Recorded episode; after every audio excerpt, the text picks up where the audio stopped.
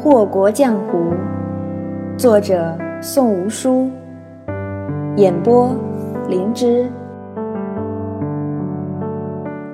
第三十一章：按按兵不动。九姨总喜欢说自己命贱，这倒也不错。命贱好养活，这话十分的有道理。水牢里的舞姬十日之后左臂仍旧不太好动弹，可九姨七日之后就恢复的差不多了。这不得不说九姑娘格外有自知之明，她算是看开了。她这厢如困兽，越是挣扎，结局越是悲惨，不如乖乖听话。柳公子的手段果然高明。就算是骨子里执拗如石头的人，在他手里也只能变成面团子。九姨特别后悔，早知如此，她才不会因了那一点点的痛意就拒绝医治。这下好了，温姑家的灭族惨案摆在眼前，她就是想要装聋作哑都不太可能了。温姑，她坐在关春院的屋檐下。看着窗外零落的雨，忽而觉得这姓氏尤为的可笑。百年望族，那全是狗屁，无非是有几个小钱，外带几份产业罢了。落到外人眼里，竟成了富甲一方的大家，当真是无味无聊。温姑明仪，这个名字对于九姨来说。不过是一个被抛弃了许久的头衔，她怀念现眼着头衔的光彩，却因着头衔的沉重望而却步。十六年来，他走南闯北，历经千辛万苦，为的不过是要对得起这个头衔。可不是，作为温姑家的子孙，活着为自己的家族做一点事情，那是你的责任，你的命运。你无法推却，却也无从推卸。他本以为只要自己集齐温姑家流落在外的传世之宝，即可卸下身上这重重重担，继而逍遥山水，自在快活。可如今，重担更重一重。灭族，好一个灭族！那贼人怎么就不能聪明点儿，把他也给干掉呢？省得让他活着受苦受难。唉，冤冤相报何时了啊？九姨抚额长叹，那装模作样的姿态让她自己都恶心了一大把。不是她放不下啊，她想放下，但是她做不到啊。她不过是个俗到不能再俗的俗人。四大皆空这等的境界，他显然是达不到的，不然他还用得着做什么杀手吗？直接落发为尼，岂不是更妙？诵经礼佛，白吃等死，这样岂不快哉？既然是俗人，那便要有俗人的认知和觉悟，这点九姨做得极好。本姑娘是俗人，故而贪财，故而惜命。甚至怕疼，本姑娘没有半点不好意思。谁让本姑娘是俗人呢？然，现在他不能这么干了。他现在要做的是还温姑家一个真相，让异族之人不至于无辜枉死。而要做这样一件事，他不能贪财，因为他贪不了。这事情无利可图。他也不能惜命。这回的探查，保不齐就是一场你死我活之战，他躲不了。至于这怕疼，那还是趁早戒了吧。心都麻了，何谈肉身？正是有了这份觉悟，九姑娘近日格外的深沉抑郁。每日兰场来为她换药，便可瞧见那人脸上高深莫测的冷淡表情。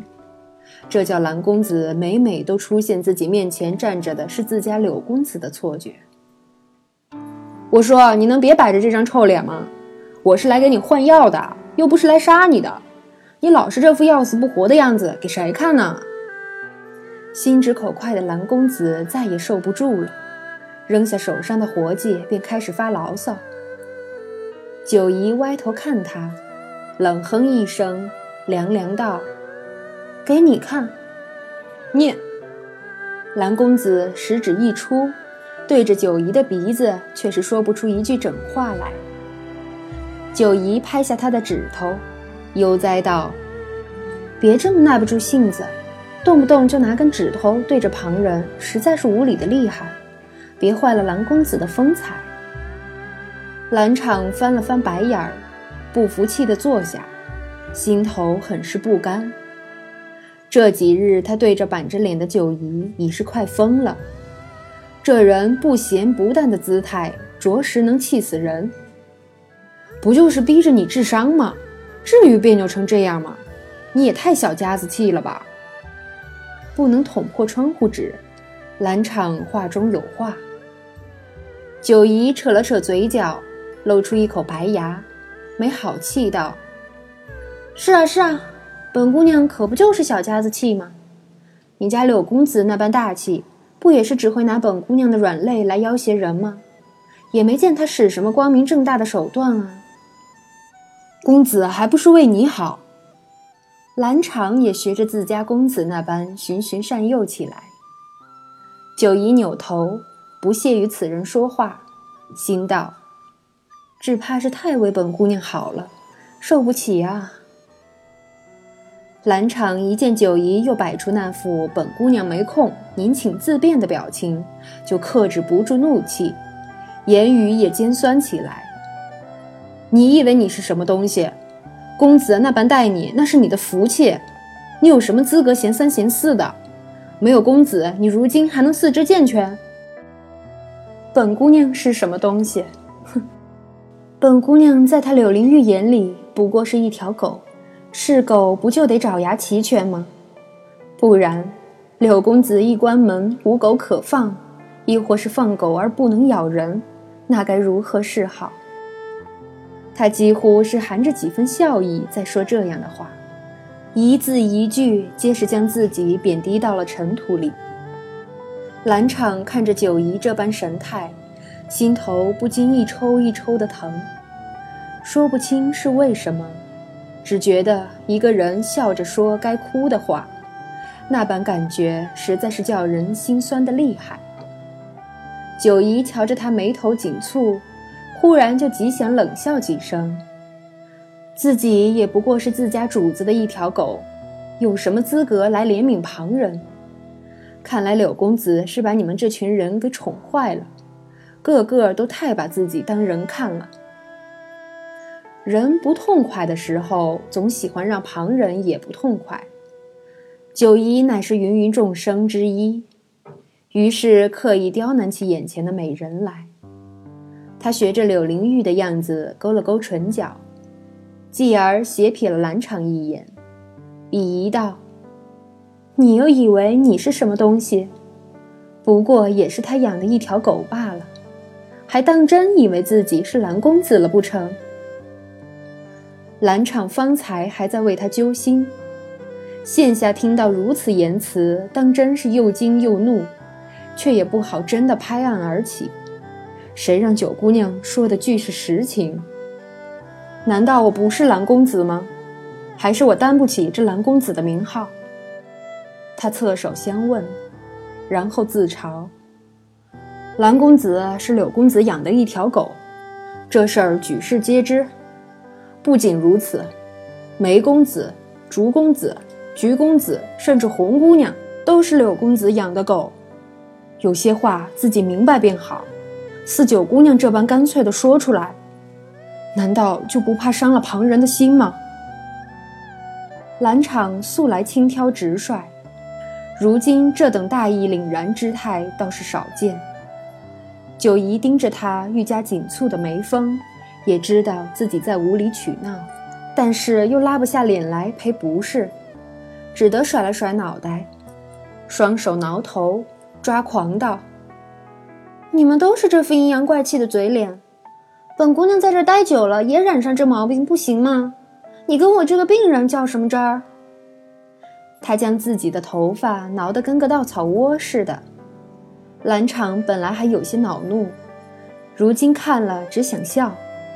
又看到他那一脸烦躁的表情，终是忍不住：“哈哈，你也算是个十成十的怪胎，这真是吃硬不吃软，随便装个刻薄样就能叫你低头，可一旦对你温言细语，你就拿瞧。也难怪公子喜欢逼你。”九姨困惑，他好生劝着你治伤，你偏不肯；待他拿筹码来压你，你便从了，真是有意思。说完，他又笑起来。青衣的美人气韵天成，就算是笑得前仰后合，也无损其清丽。不过九姨却是没了闲心来细细鉴赏，她低了头，若有所思。待到兰场的笑声止住，他便指着自己的鼻尖儿问道：“逼我当真就那般痛快？”兰场看他一脸认真，才止住的笑又忍不住了。从前约莫也没人敢逼你之人，没人不怕死吗？可公子是谁？岂会怕你那几招夺命刀剑？你是不知道自己倔起来的样子。一声不吭地僵着，明明该是桀骜不驯的态度，你做来偏生就是隐忍到极致的委屈样，活像个小媳妇，让人看了就觉得不把你这人逼得掉眼泪，实在是对不起自己。他说到这里的时候，好似想起了什么似的，撇了撇嘴，问道：“你是不是吃定了公子不会杀你，才那般硬气的？照着你平日那性子。”就算没有狗腿的跑前跑后，也不该这般跟公子叫板啊！九姨不语。你知不知道？你说不治的时候，我那颗心都提到嗓子眼儿了，生怕公子一怒之下就掐死你这个不识时务的。要知道，这乱怀楼里还没人敢跟公子说个不字。这些日子，兰场和九姨混熟了，说话也越发的随便起来。这会儿说着说着，倒变成侃大山了，真是越扯越远。这不是有了吗？九姨闷闷道。兰场知他心思，哥俩好的拍拍他的肩，道：“你总是这般敬酒不吃吃罚酒，真要是把公子惹恼了，那可不是吃一点皮肉之苦就能作罢的。为了你自己的小命，你还是好自为之吧。”兰场收拾东西走后，九姨坐在桌边，心里念叨着“敬酒不吃吃罚酒”这七个字，喃喃道：“九姨酒量不好啊，可不得准备准备。”他还没想好，怎么能随随便便就撞到人家刀刃上任人宰割呢？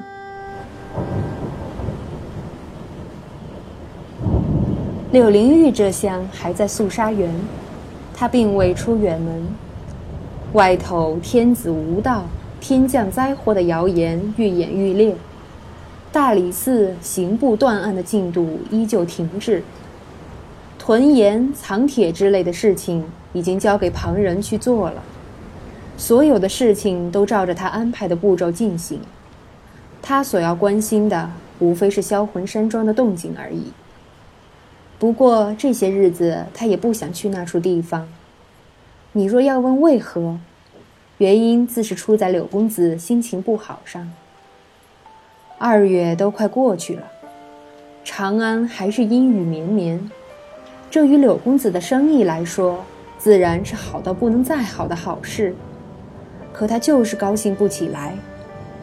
柳灵玉是讨厌阴天的，虽然他也不喜欢艳阳高照。但是，相较于阴霾的天气，响晴似乎能叫他这种畏寒的人舒服一点。至少，手里不似原来那般冷。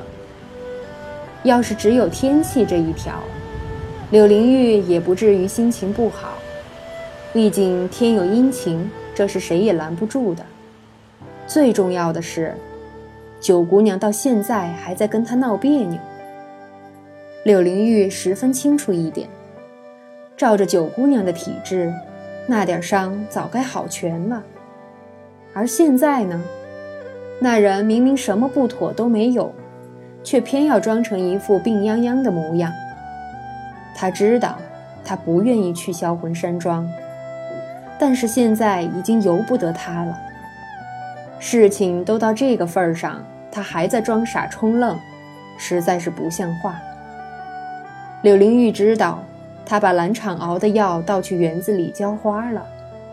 也知道他在蓝场换药走了以后，自己拆了纱布把药粉洗了，但他想不通九姨究竟作何打算。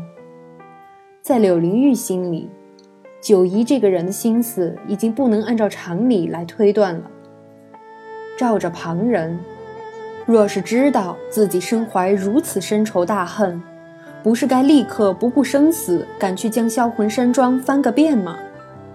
为何这人偏要拖拖拉拉，生怕旁人不知道他贪财怕死吗？自从柳灵玉逼九姨就范以来，九姨也就是剖鸡续脉的时候梗着脖子，他给他包扎的时候，他还不是笑得虚伪至极的同时，还不断道谢。柳灵玉彻底看不清这人了，这算什么？难道九姨的所作所为？只是为了证明他屡次费尽心思逼迫的人，实则是个十成十的贱骨头。每每想到九姨那一身难得一见的骨气，柳灵玉的心里都不是滋味儿。但他又不能不承认，自己是越发的喜欢逼迫那人了，或者说从一开始他就喜欢为难此人，以至于如今以此为乐。不仅如此，他现在陷入了一个怪圈，那便是他成功的为难了某人，继而他又觉得自己十分无畏，故而他总会暗自道：“你跟这下贱东西较什么真？无非是自降身份罢了，何苦呢？”每每如此，他又会想到九姨温姑氏一脉的事实。继而他又会变得极其不屑，真真是败坏了温姑家的门风。一个呆货怎配得上那般尊贵的血脉？至于再思及九姨要人的功用，柳灵玉就越发的觉得自己在此人身上花费的功夫精力实在有些过了。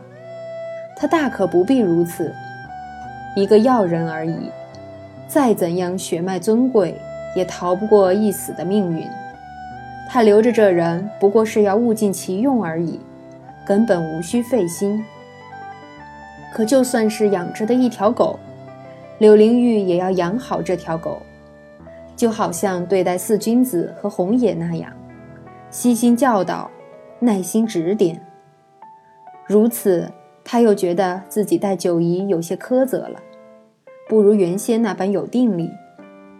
不过是一时没制住这人活络隐晦的心思而已，有什么可纠结的呢？更何况，有些事情本来是没什么深意的，想多了反而容易生出些旁的意思。照着九姨的想法便是：你一个凡人，何苦要活得如此清楚明白？难得糊涂才是福啊！然。柳灵玉偏生就是喜欢事事清楚明白，自己的心思也不例外。他算计着天灾，算计着人祸，他不能容忍他设的这个局里有半点不清不楚。也就是因了这点执念，九姨在他心里生了根，即将疯长，就是不知道会长成什么样。